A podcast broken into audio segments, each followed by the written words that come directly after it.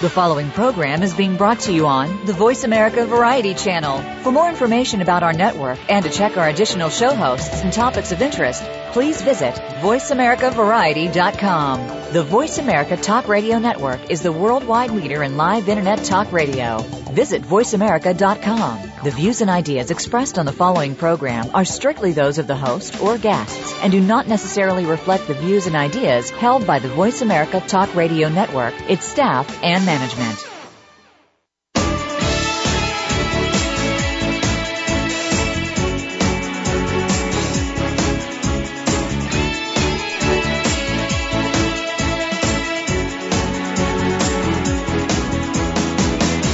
We're about to inspire you with the stories of real people. Welcome to A Current Life with your host, Jimmy Gould. In the next hour, you will meet one of the most interesting and successful people in the world. Listen as Jimmy gets their real story of success, both the highs and the lows. We hope that you take with you some of the ideas we will share today and embrace your own journey.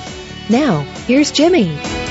Welcome to another edition of A Current Life. I'm your host, Jimmy Gould, and I'm very excited to introduce to you my special guest this week, Trey Grayson. Trey, welcome to A Current Life.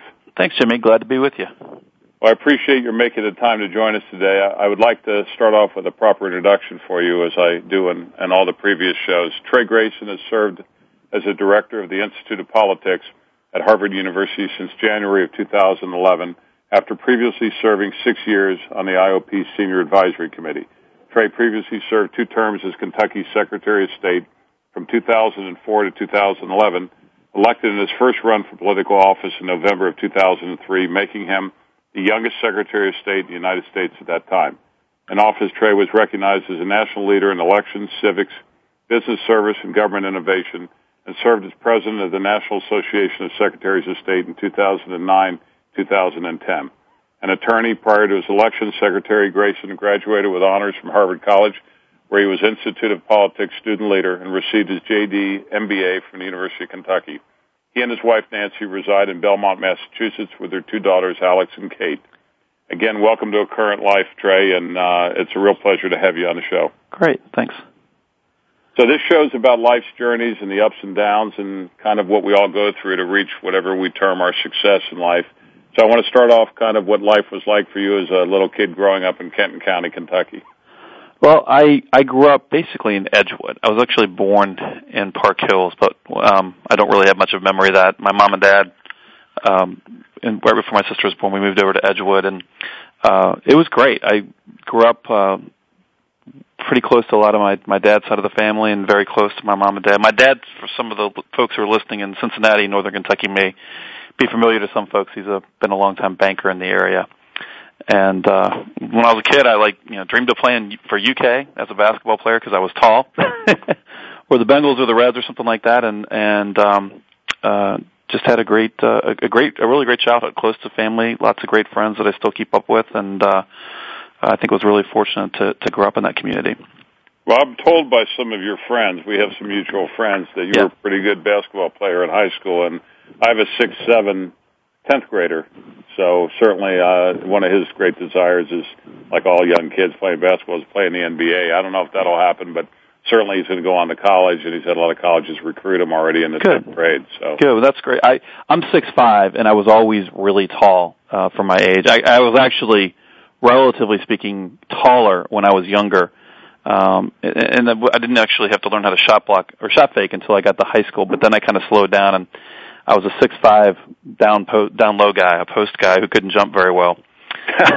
so I, I was pretty good. I mean, I was you know all honorable mention all region. Started for several years, and uh, my team Dixie Heights. We weren't great, uh, but I had a, lot of great memories of playing, and uh, you know, some great coaches that I that uh, coached me along along the way, and uh, it, it was a lot of fun. And as a result, I'm still a huge fan. And one of the things that's kind of fun about my my new job up at Harvard is I have a I'm gonna I have an affiliation with the men's basketball team up here.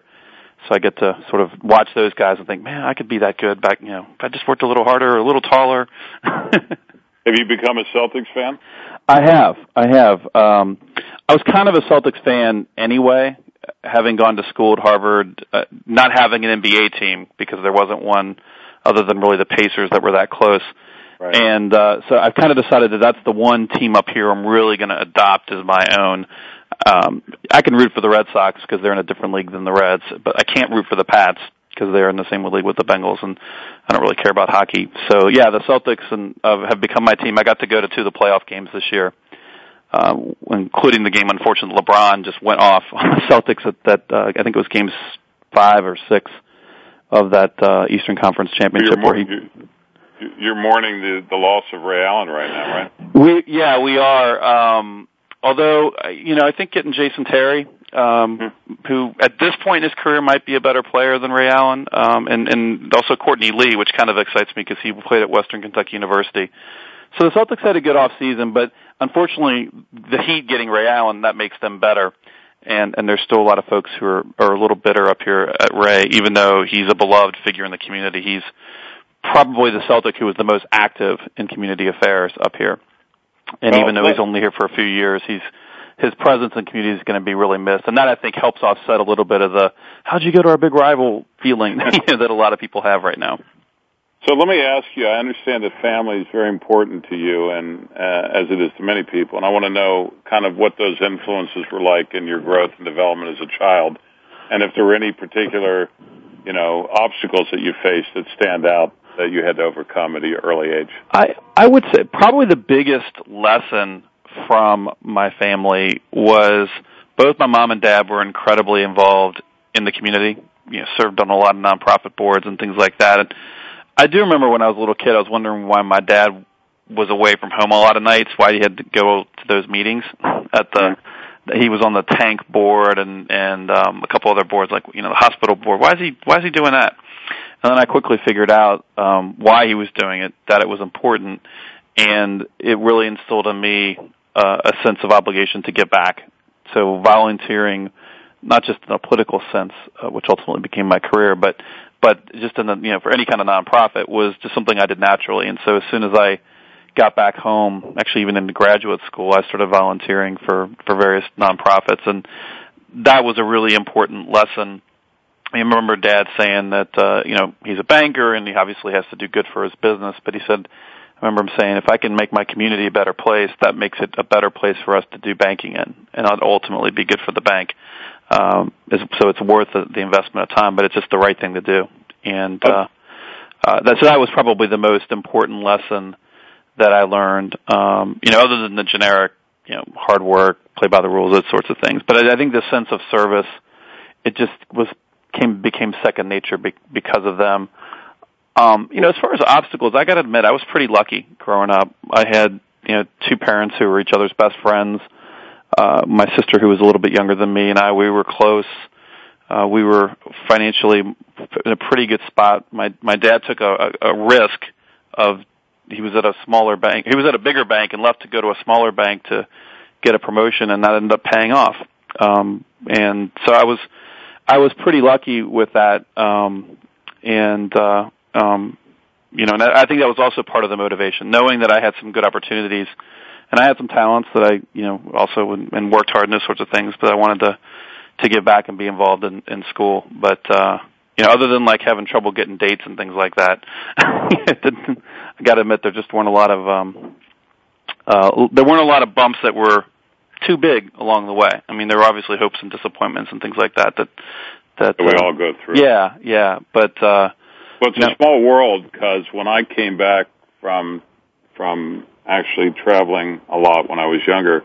That one of the first positions I was ever given was the director or one of the key developers behind Cure, which was the Covington Urban Redevelopment effort. Yeah. Which was all the banks put together. Your dad was part of that, as well as David Har- Harriman and yeah. and um, Ralph Haile. Yeah, so yeah. I, I know I've met him before, and and it was quite a undertaking because, quite frankly, the Kentucky riverfront has become very successful. And at the time that we were involved with it, it was obviously, you know, just a lot of, it was secondary to what Cincinnati's was, and I think in some ways it kind of overtook it for a while. So it's, uh, it's it, interesting watching it now happen over on this side of the river. Yeah, and I think people who who move to our re- to Cincinnati, Northern Kentucky now, um, or or are younger, can't really appreciate what it looked like. I remember I graduated from high school in in 1990, and outside of the the um, the condos there at, at the, the the the bridge that that David got. Um, you know that was the first real development in the mid '80s, right. and, and you had a bunch of warehouses, and it was ugly. There was not a lot there. I, I remember my my dad talked about how there was some there was a senior citizens tower in Covington, and that was the tallest building, right. which was not something necessarily to be proud of. That that's the tallest building. There, you know, there weren't a lot of businesses and that sort of thing, and uh, it's really striking um, how how much it's improved. And I actually lived in that area for a couple of years right after law school. I had a condo in uh, at Riverside Plaza, and so it was kind of fun and, and being able to be down there, and I had a lot of fun down there. Well, uh, you know, I, I want to. You were incredibly successful in high school and received several honors, such as being named a governor's scholar in 1989. And and you know, as I've interviewed a lot of different people as we've done this show, I'm curious: was there any jealousy on the part of other students, and how did your kind of kind of? It seemed that your life was kind of set up to really go into politics and and you know obviously go through the law. You went to Harvard and all the yeah. other things. But as you're growing through these, and and how was your relationship and how did it develop in regard to your peers and things like that? Yeah, it was it was it was interesting. I mean, one of I guess the most important decisions I made was to stay. Uh, I, I was a Kenton County public school kid, so I, w- I was at Hinsdale and then Turkey Foot, and then I was there was a decision that I had to be make to make about where do I actually want to go to high school, and some some folks encouraged me to not go to Dixie said, you know, go go to school in Cincinnati or go over to Highlands over in Campbell County, which is a just an amazing public high school. And ultimately, I made the decision to stay at Dixie, and uh, mostly just because of friends. And I think I also decided, like, you know, I can I can succeed, I can meet my goals by going to go to Dixie. And I was fortunate because I was able to do a lot of different things. And the, the teachers kind of let me, like my basketball coach and my academic team coach, cooperated and didn't make me choose between the two sports or the two activities. And so, um, on game days, I would do academic team practices and then come in and play the games. And like coach, my basketball coach was okay with that. And sometimes I had to miss, um, an academic team match because of basketball and she was okay with that. And those kind of forcing, you know, not being able to have to, to quit something was really, you know, I was really fortunate because I think that I can't imagine experience without, what it would have been like growing up without all that. As far as school and friends and things like that, um, you know, I think that there was I, I kind of was because I was my ability in sports, I kind of ran around a little bit with the jocks, but I wasn't really of the jocks per se. Mm-hmm. Um, and then because of the academics and things like that, I ran around with that crowd too. And so I was sort of in both groups, but um, which is good. You know, I mean, I had a, a fair amount of, of, of good friends, but I only had a small number of you know kind of great friends um, was not in the most popular crowd per se. Um, but I think that there was. Um, I do remember that when I when I got admitted to Harvard, that was a really big deal for my school, and I actually announced it over the loudspeaker. Uh, although the principal mispronounced my name, which was kind of funny, but he just he just he called me Tracy instead of Trey. It was something he kept always did. I mean, he knew me, um, but he just said Tracy, and I always. But I was like, okay, you can mess my name up, and that's a good announcement to make. But there was a lot of people I think were really happy with that um, and proud of of and kind of bringing some notoriety to the to the school. Um, so it worked out, you know, it worked out pretty well, and and um, you know there so, were some disappointments yeah. along the way, but it was just um, uh, there was, I think people were, there was a lot of pride. It was interesting when I came up here to work, I saw a lot of the same thing. I mean, there were some people who were, were you know, why are you leaving us? Why are you leaving us? But a lot of it was just, you know, go to Harvard and show, show them up, you know, show Kentucky, Cincinnati can do these things. Exactly. So, you know, obviously as life often does, it comes full circle. You're back at Harvard now working yeah. with students studying government, you know, where you also went to school there. You know, how, how are you kind of in your mission right now, uh, you know, helping you know the students and to learn from what you went through and and and and how it's affecting you know their lives right now at, at Harvard. Well, it, it is a great opportunity, and so what we do here at the what we call the IOP. So for listeners, it's that's the shorthand for the Institute of Politics. We want to encourage students to have a greater interest in politics, government, public service, that sort of thing. and go into it as a career or as a volunteer. And so a lot of students look at me and they see how young I was when I first got elected and being um, reelected at a young age. And even though I didn't win the Senate race, um, at 38, running in a pretty major race nationwide and getting a lot of attention, um, just in some respects, I'm kind of a role model. And so a lot of them want to know, you know, what they can do to to be in that position and then hopefully win the Senate race. Um, but it's it's interesting. I, I have a you know there's a couple hundred kids that we work with that they help plan activities and we mentor them and and they learn how to run meetings and make decisions and and develop small budgets and spend the money and make things like you know market themselves and their activities. We do some career counseling. Uh, I also anybody I meet from Cincinnati or Kentucky, I decide you know, I'm their unofficial mentor. So I reach out to them, uh, go have coffee, go have lunch or dinner with them and uh, that's that's kind of fun. So whenever, and there aren't that many of us, so whenever somebody uh, hears of me or I hear of them, we're always reaching out, and it's just something kind of special uh, in that way. And then I, as I mentioned earlier, I help out the basketball team a little bit. Uh, it's it's rewarding. It's really rewarding because I know that when I was 18, 19, 20, 21 years old, people were looking out for me and having gained some insights on how the world works and some things I would do differently, some things I'm glad I really did it that way, I can pass that, that advice on. Like today at lunch, uh, I met with a student who um, he actually just graduated from the University of Kentucky, and he's working for the Romney campaign because they're headquartered here in Boston. And I'd met him a few years ago, and he reached out when he came up here, and so he we he really wants to go to Harvard Law School. So we talked about what that might mean. I asked him, you know, why did he want to do it? Because not just because of the name, like what would it really do for you, and and kind of brainstormed on the uh, you know on the application process and um, that's it's fun. It just it's it just it makes you feel really good about it, um, helping these students out. And and their their idealism on both sides of the political spectrum is really important right now, and and that's something I really try to foster because if you look at what's going on in Washington, it's there's not a lot to be optimistic about, or you know, um, public, congressional approval ratings low, the president's approval ratings low, Governor Romney's approval ratings low um, these kids are what keep me going, knowing that hey, they're the future, and um, they can help uh, turn this country around. Well, we're we're going to talk a lot about the millennials, and kind of that's kind of a your your yeah. I think one of your primary focuses, in a little bit later in the show. But I, you know, I want to go back for our listeners. I mean, you were the youngest Secretary of State in the country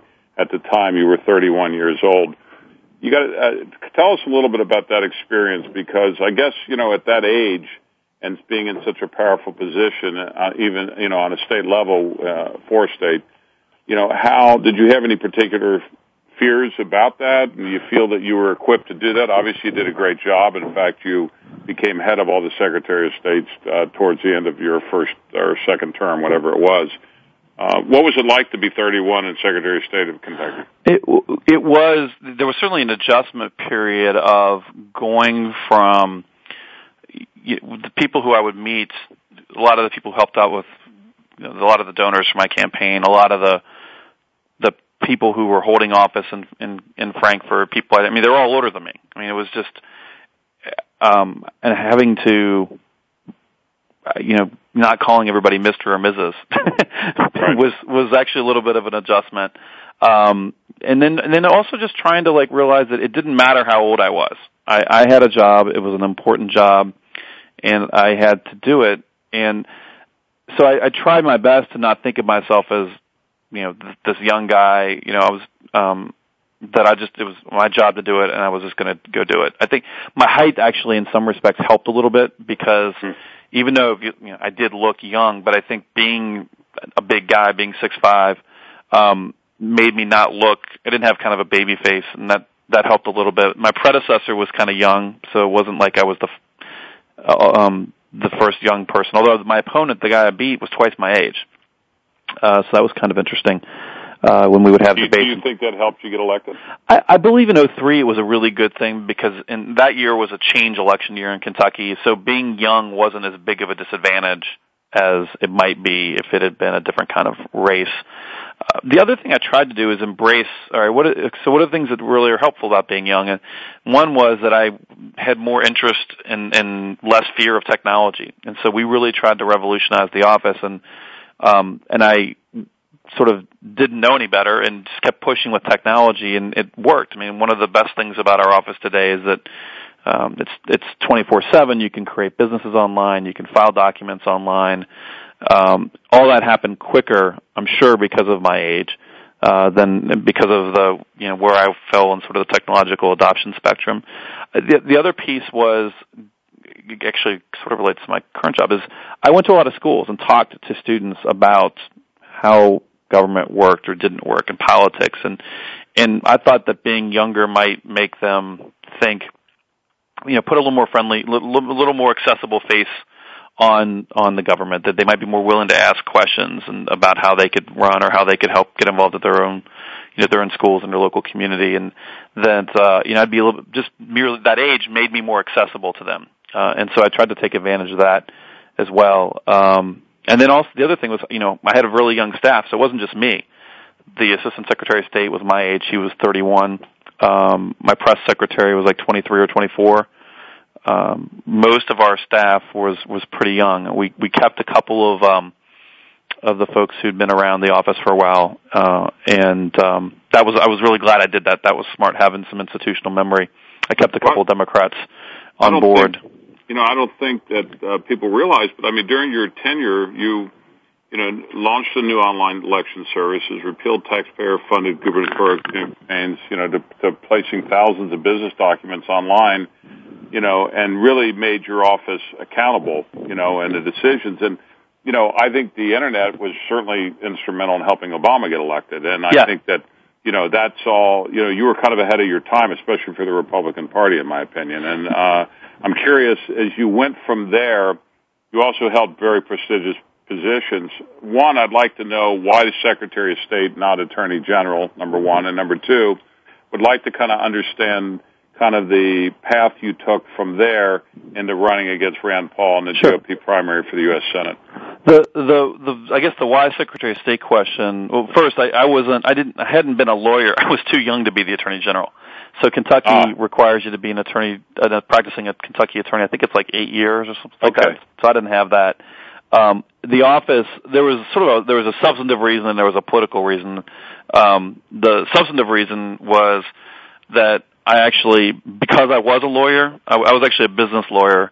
Um, one of the guys, I actually, one, another one of our, I think, coming for Tim Matthews, I think you know Tim.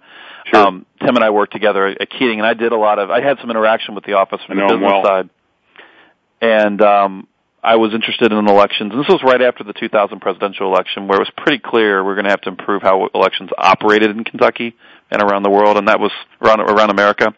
So that was kind of interesting to me, and so uh, and I'd interned in the office in college. I spent a summer uh, in 1994, I guess, working in the office. So I joked when I ran for Secretary of State, I was the most qualified because I was the only one with any experience in the office, and even though it was only a couple months, it was it was a couple of months more than my opponent.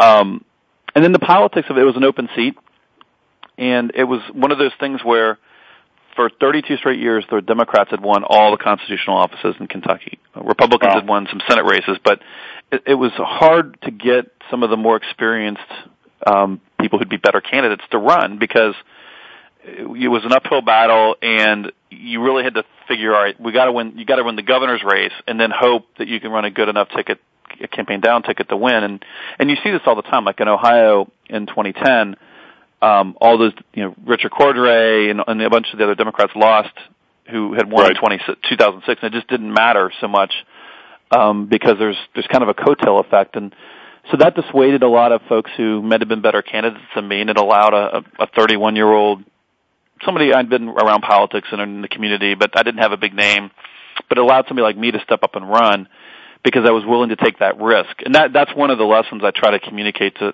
to everybody, students and everybody else, that in life, you know, a lot of the biggest successes come from taking risks, not crazy risks, but calculated risks. And for me, the calculated risk was I could lose. Um, I'd be taking a year off from the law firm or my law practice. Um, that I'd have to convince my clients and my colleagues at the firm that I really wanted to be a lawyer. I didn't win, that I just didn't want to be in politics. And um, but the flip side of that was I wasn't on the cusp of being a partner. Um, so it was one of those points in time where like, all right, I think this is a risk worth taking, and I, I kind of convinced myself that even if I lost, I could still win by losing. And the way I thought about it was, I'll, I'll grow as a person, I'll meet a lot of people, and even if I lose, this will probably make me that that'll help me to become a better attorney as well, and maybe be in a better position to help my community out down the road. And so I convinced myself, all right, I can still win, even if I lose. So why not run? And my wife was on board, my parents were on board but we had, you know, my my wife was had a baby during the campaign. My older daughter was like three, so it was a um, it was kind of a, a tough family decision. But um, once everybody got on board, it was I jumped in, and and then what happened is because I was the first Republican who ran, anybody else who got in the race would have created a primary, uh, which would have even been less attractive. You know, let alone right. you know it was hard enough to win the general, but now I got to win a primary too. And I kind of made my own destiny by jumping in the race early and my theory was that, that that it might be a good year to be a Republican, and the the guy I was running against um, had been in um, um, kind of a he'd been a local elected official in Louisville before, and kind of represented the old way of doing things, and so that maybe somebody young with some ideas might be something the voters would look for, and it, the, the risk ended up uh, the calculated risk ended up paying off. So in 2010, you ran against Rand Paul in the yeah. GOP primary for the U.S. Senate. I'm curious how much or what you believe that the you know that this whole Tea Party thing versus conservatism kind of disagreement had as an effect on the election because you were endorsed by Cheney and Santorum and you know you lost by a by you know a, a a 23 point margin. But yeah, I got killed. You know, People forget got, that, which is good.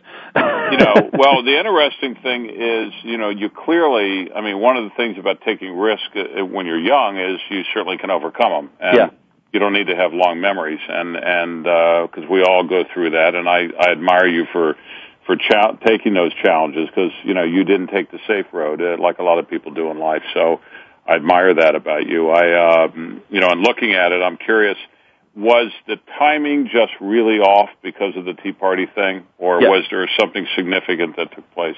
No the, the it was it was bad timing. Uh, it was um I'm conv- I mean, it was interesting. After I lost the race, I asked uh, a, a friend of mine who's involved in politics, but wasn't directly involved with the campaign, so he wouldn't feel ownership in the loss, and others might be feel more likely to be honest with him. But just go around and ask a bunch of people, like, what did we do right? What didn't we do right? What did we do wrong? What could we do better? So that if I ran again, or somebody I cared about, I could give advice to. And everybody we talked to, at the end of the day, yeah, we made a lot of mistakes. I made mistakes as a candidate. We made some strategic errors, which I think made the loss larger than it would have been. But at the end of the day, it was just the, I was the wrong candidate running at the wrong time against the perfect candidate to take exa- take um, take up take advantage of the situation, which was uh, you know a Republican electorate that was looking to shake things up in Washington that was very mad at the president and the Democrats in Congress, but also mad at a lot of the Republican leadership uh, for putting the country and the party in the position that it was in, and and we didn't completely understand all of that. I mean, I, I think that um, you know I went to a couple Tea Party rallies, but it wasn't clear that the the the sentiment was so widely held by so many Republicans. Right, and, right. You know, when and I'll cite the strategic error we made, which we thought was a brilliant idea at the end, was Mitch McConnell cut an ad, or he looks in the camera and says, "I need Trey Grayson to help make Washington work better." and you know, he polls off the charts among Kentucky. I mean, these are Republican voters, not you know, Democrats. Right. He pulls off the charts among them. But I think that what happened is they're like, "Yeah, Mitch, I'm for you. I'm glad you're there, but you know, you're kind of part of the problem too. And how dare you tell me what to do?" And that so my the margin, which was close, got even bigger.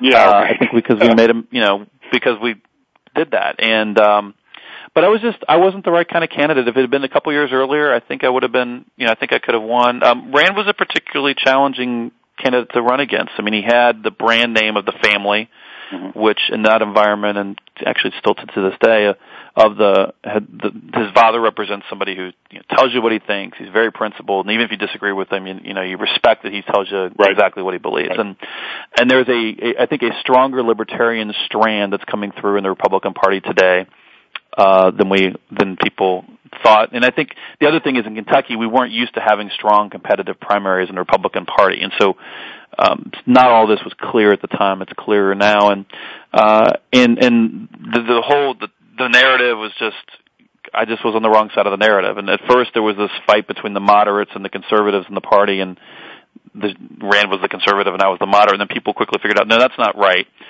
Um, but then it was the establishment versus the insurgency and the Tea Party, and that that was the right narrative. And I we struggled to to get the voters and the media to think of it differently.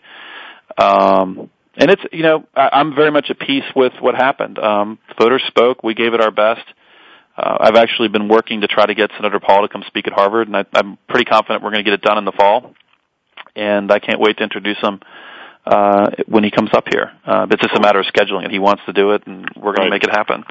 So but, what you know, what we'll do is we're going to take a short break. Uh, you know, I, I do want to come back and talk about uh, you know your your program at Harvard. I want to talk a little bit about your family and, and kind of what it's like to having moved moved to, to, to Massachusetts from Kentucky, and then kind of take really get into the issue of the millennials and the effect on this uh, election. Uh, this is Jimmy Gould.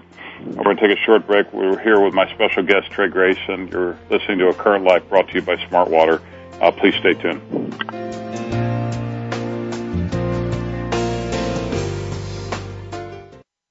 Ask the experts. Call toll free right now 1 866 472 5787 and ask our All Star team to answer your question. That's 1 866 472 5787. Thank you for calling. VoiceAmerica.com. Do you have career aspirations that seem beyond what you think you can afford? At Ohio Midwestern College, you can transform your hard work into a bachelor's degree in business administration, education, or Christian ministries. Call 1-888-887-4300 or check out www.omw.edu to learn how you can afford a fully accredited degree today. Ohio Midwestern College. Affordable, professional, genuine. Our open enrollment starts today. Call us now at 1 888 887 4300 or on the web at www.omw.edu. That's 1 888 887 4300 or on the web at www.omw.edu.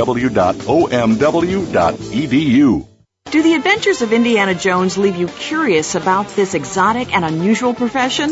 If so, don't miss Indiana Jones Myth, Reality, and 21st Century Archaeology with Dr. Joseph Schuldenrein. You'll learn about forensics, ancient civilizations, and human origins. Listen to Dr. Schuldenrein and colleagues discuss their excavations and related archaeological topics, ranging from the unique to the sublime, and yes, even the mundane. Indiana Jones, Myth, Reality, and 21st Century Archaeology, live Wednesday, 6 p.m. Eastern, 3 p.m. Pacific Time on Voice America Variety the Internet's number one talk station.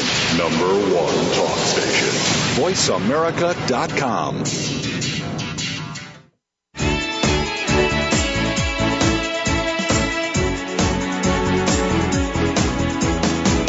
You're listening to A Current Life with Jimmy Gould. If you have a question or comment for Jimmy or his guest today, please call 1-866-472-5788. That's 1-866-472-5788. If you'd like to send an email, the address is a current life at yahoo.com. Now, back to the program. Welcome back to A Current Life. This is your host, Jimmy Gould, and I'm here with my special guest, Trey Grayson. Trey, um, after losing the in the primary to uh, um, Rand Paul, you were offered the position as director of Harvard's IOP uh, program at Harvard. What was that like? Did you know that the offer was coming, and how difficult was the change from the political uh, arena where you had served as Secretary of State for several years uh, into academia, and why into academia? It, it, it, it was an interesting opportunity that that uh, I never really thought would present itself. I uh, basically I found out that the director's position was going to open up right before the primary my primary ended, and I remember actually hearing about it. And I said to my wife, kind of in passing, and sort of as a joke, I said, "Hey, if this thing doesn't work out, which it's going to work out, but if it doesn't work out, would you have any interest at all in moving to Boston if I could get this job?" And she's like, "Yeah, sure, but you know, you're going to win." So, and then we forgot about it. And then several months later, I got a call from a search firm because I was on the board, what we call the senior advisory committee of the Institute of Politics, and they were talking to me about you know, what should we look for in a new director, and I casually but intentionally said I would love to do that job someday. Uh, this would have been like in July or something like that, so a couple months after the primary loss. I was trying to figure out what to do. And um, a couple months later, the search firm called back and said, "Remember when you said you'd love to do this job someday?" I said, "Yeah." What if that someday were now?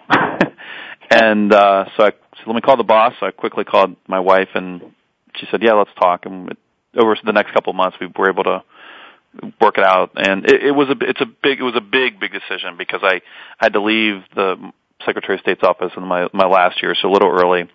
I, I gave up the opportunity to run for something in 2011, and actually a little bit longer than that because of the politics of being away, and also like the the residency requirements. I, I can't run for governor now if I move back tomorrow for six years, uh, oh. for example. So there's some some. It was a big decision, and that's even before you get to the fact that going to Harvard, working at Harvard is not the best career move for an elected official.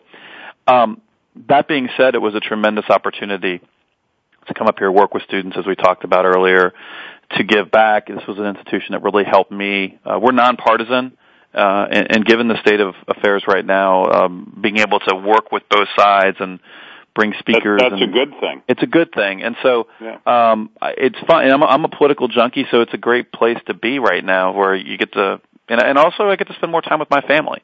On the weekends, I'm not crisscrossing the state, which I enjoyed. I loved loved all that, but it's I learned how to you know I just got a smoker the other day, and I learned how to smoke my first ribs um, a couple Sundays ago, and that was you know I never had any time to do things like that. So it's it's an adventure for the family. They've I've been here a year and a half. They came up last summer, finishing up the school year, uh, making friends, learning how to pack my and have it yard, you know, things like that. Exactly. Um, it's been a good adjustment. The family, I think, is adjusted a little quicker. We miss home. We want to get home someday soon. Uh, but it's it's just a great opportunity and a real good national platform to try to encourage so, students and, and, and try people encourage people to approach politics in the right way. So, as director of Harvard's Institute of Politics, I assume the upcoming election has to be at the forefront of many of your discussions with your students. You've, yeah. you've been a recognized expert on the political beliefs of 18 to 29 year old vote, voters, which you also, which is also known as millennials, uh, who really have become America's largest generation. How do you, uh, at the Institute, recognize and promote that importance of getting involved politically, you know, for that age group?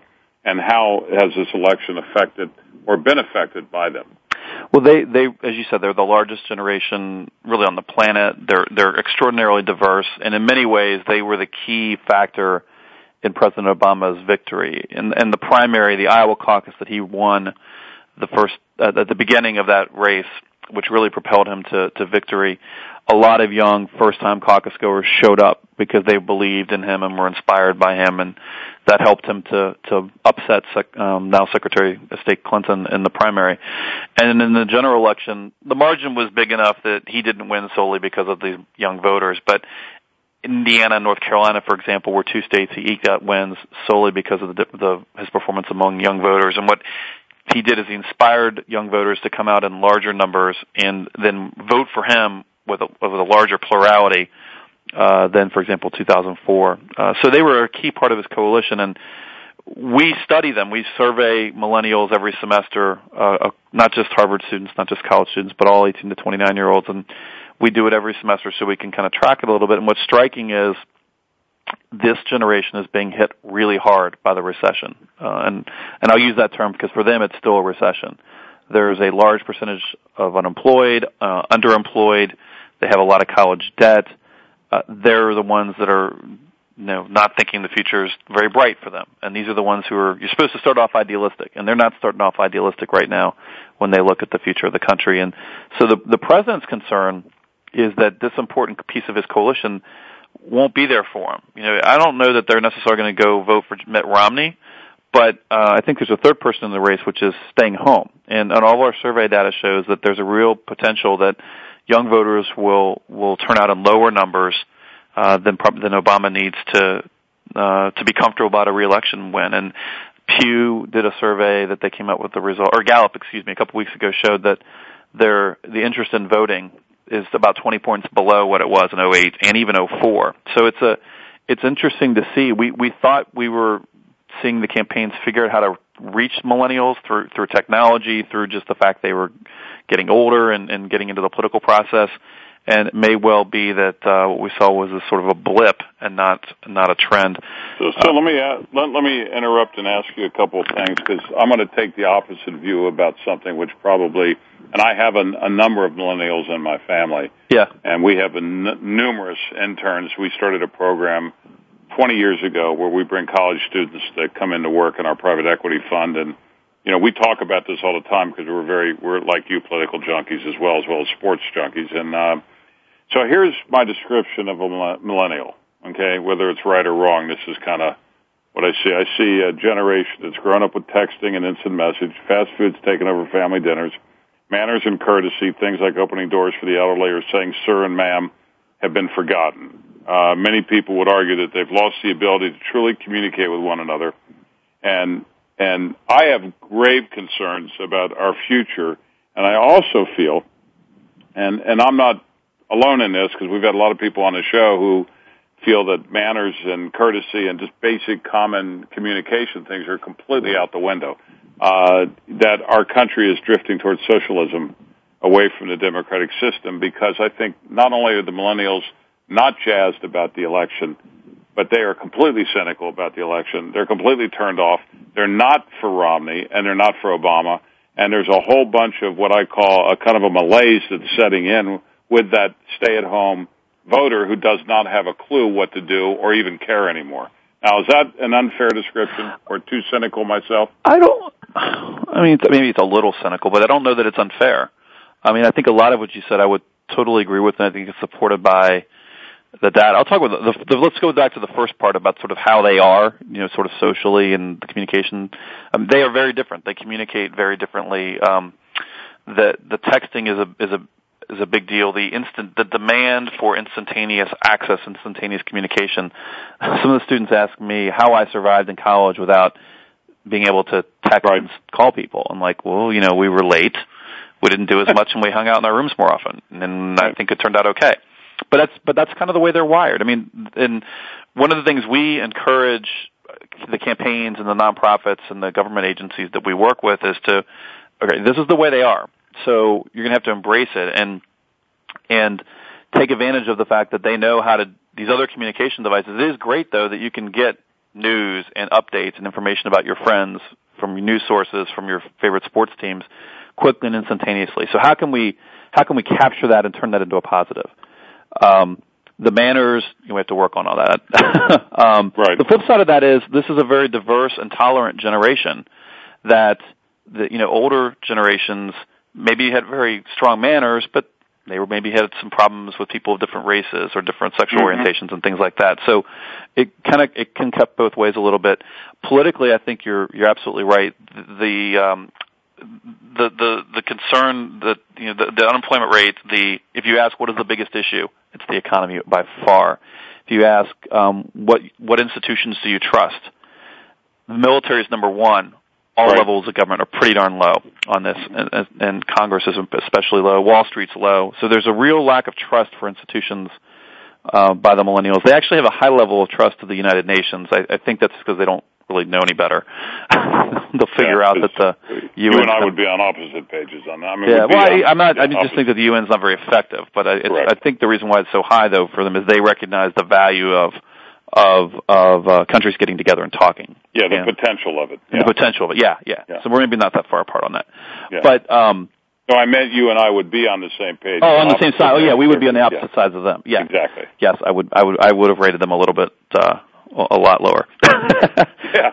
but um but but at the so but we saw them that they you know in 08 and then some of in their volunteerism they're still fairly high. I mean this is they do give back to their communities a lot and so I think the challenge for those of us who are trying to get them to to vote to step up into the leadership roles that we need in our communities is to think about how you know how in the past have they been inspired and how can we get them to take that commitment to each other and to public service um, you know, for example, the, the, one of our the guys who works for me tells a story of a he had a focus group with a bunch of millennials, and this guy had a shaved head, and he was asked if he did any community service. He said no, and he said, well, just tell me later on. He said, well, tell me about your hair. You know, why why why do you keep your hair cut so short? Why do you shave your head? He said, well, every um every I always grow my hair out, and then every year I cut it and give it to um to Locks for Life. Wow. And he's like, well, that's public service. That's giving yeah. back. He's like, I hadn't really thought about it that way. It's just something I do. I'm like, well, that is something you do. And, and so how can we connect that? And, and I think current leaders like ourselves, we're not setting great examples all the time, um, in showing them that these, those millennials, that they ought to trust institutions, do you they ought to be mis- engaged. Do you think they're misunderstood? I think they are. I think they are a little bit misunderstood. Yeah. Um, and, and so I, it's they just misunderstand us. And I think it goes both ways. Yeah. And so we, I think, each of us has to step into that gap a little bit uh, and that's something, like I said, that we're encouraging people to do. And it's it's in, even other things that I've noticed that they really are into videos. Um, yeah. This isn't quite true, but when I need to go find something out, I Google it. A lot of the 18 to 20 year olds, the college students in particular, or high school students, they'll go into YouTube to find answers to things. They mostly YouTube the answer rather than Google the answer. Um, and so there's the videos are a big thing. Um, not as much reading. Um, you know, they don't read newspapers anymore, but then they get what's interesting is they go to newspaper websites to get their news. You know, they go exactly. to NewYorkTimes.com, but they don't read it, the the paper. I think I think they actually get as much news, if not more news, but they're getting it from places that don't necessarily, in my opinion, have validity. So yep. therefore, they may tell you that they read something or heard something more than likely saw something because they're very visual, right. in my opinion. Right. And they'll then think that's the gospel. And and the problem is, you know, there there I think that the tolerant factor about, you know, where in our generation or even my generation, you know, there was less tolerance for people that were different. Yeah. I think that they're more tolerant. I think that the issue from an economic standpoint I find interesting. I don't think that they understand the tax structure of our country and how they're very resentful that they've got to have taxes taken out of their paychecks when we make their paychecks. Now, you know, my point is, uh, so I see a lot of contradiction in, in doing it. I'm, I'm curious about two things. One, your view of, of this socialism thing, which is a big, big cornerstone of the Republican campaign that Obama is socializing the country, which I tend to agree with a little bit. Um, of course, they deny it. And secondly, you know, that we are in a capitalist society and, you know, that success should be looked up to not demeaned, which I think has been an unfair portrayal of Romney. Because look, at private equity, you win some, you lose some, and and that's just the nature of the of the game. You don't necessarily run any business. I mean, he didn't run any business. So my that leads me to my big question, which is how important is it to Romney or Obama that they get the millennial vote, and will that be the turning point of the election? Given given how close this election appears to be, and, and will likely be when we get to November, the millennial vote's key. I mean, basically, Romney's got to lose it narrowly, or more narrow than John McCain did, uh, and Obama's got to kind of knock it out of the park. And uh, Virginia, um, Ohio, you know, Iowa, New Hampshire, um, Florida. You know, these are the these are the big swing states, and there's a few. You know, Pennsylvania, Wisconsin, Michigan. There's a few others, but the, these these battleground states are going to be so close. So so the the young voters' m- mindsets are getting getting them to come your way or getting them to you know to to come out and to vote at all if they're already for you, which is Obama's challenge, is going to be a big factor. I think what's interesting is, is there are a lot of contradictions when you look at the millennials' views on various issues. Um, we, we polled recently and asked them what's better to get the economy going, tax cuts or more government spending, and by a decent margin, they said tax cuts. Yeah. Um, but then if you ask them about, uh, you know, and is reducing the debt important? Yes. But then if you ask them about specific issues that, or areas that might need to be cut, they don't really want those cut. Um, exactly. If you ask them about Social Security reform, the preferred outcome is private accounts, uh, which is kind of interesting. There is there is a little bit of a libertarian streak um, across the board. You know, it's they're more supportive of gay marriage, is sort of a libertarian point of view, although they are a little more pro-life than their than their um, you know older you know the, the Gen X, my generation. Um, so it's just interesting across the board, and some of this is just youth. I mean, you know, you don't believe at 22 what you believe when you're 32 or 42, and, and people's views change, and so they're having to sort all this out uh, in, in in the midst of this this recession. Um, and and I'm with you. Obviously, I do share some concerns about the the we need entrepreneurs, we need small business owners to get this country and this economy moving again, and we can't begrudge people's success. And um, a guy like Mitt Romney who has done a lot for this country as a as a leader, as a volunteer. Um, you know, you might not agree with him on issues. That's fine, but uh, um, it's been disappointing to me to see have a guy like that be be torn down. I'd rather have you know it's fair to criticize his his uh, record as governor and his views and things like that, but uh, this this economy, this flux, this entrepreneurial nature of our economy right. is what's made us so great. We've been able to adapt over the years to all the changes of our economy, and it's so why we have the biggest and best economy let, in the world. Let me ask you this question, since with all the research you've done, how important is the cool factor? Because the cool factor with Obama was clearly there. I mean, in yeah.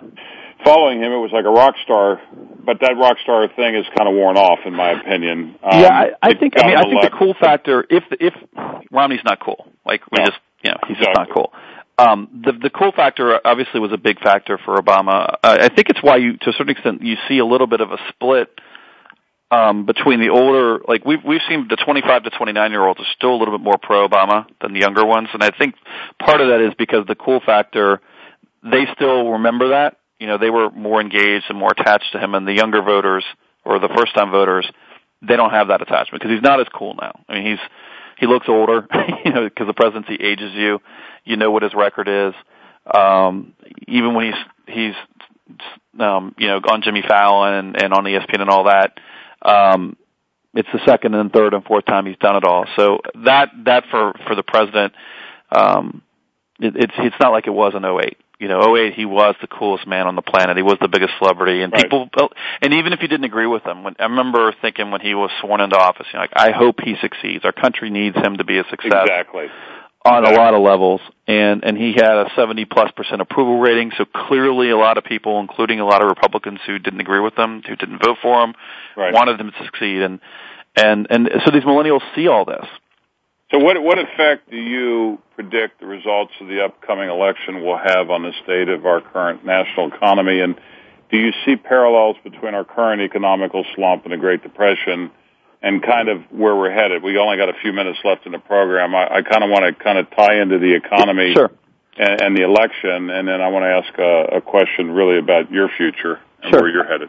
Well, you know, there's some advantages that we have right now. If you look at sort of the economy is very global, and um, un, and, and in some respects, the the the problems in the rest of the world give us a window to straighten up our problems a little bit because, relatively speaking, we're still a pretty good investment for capital compared to most other other country on the planet.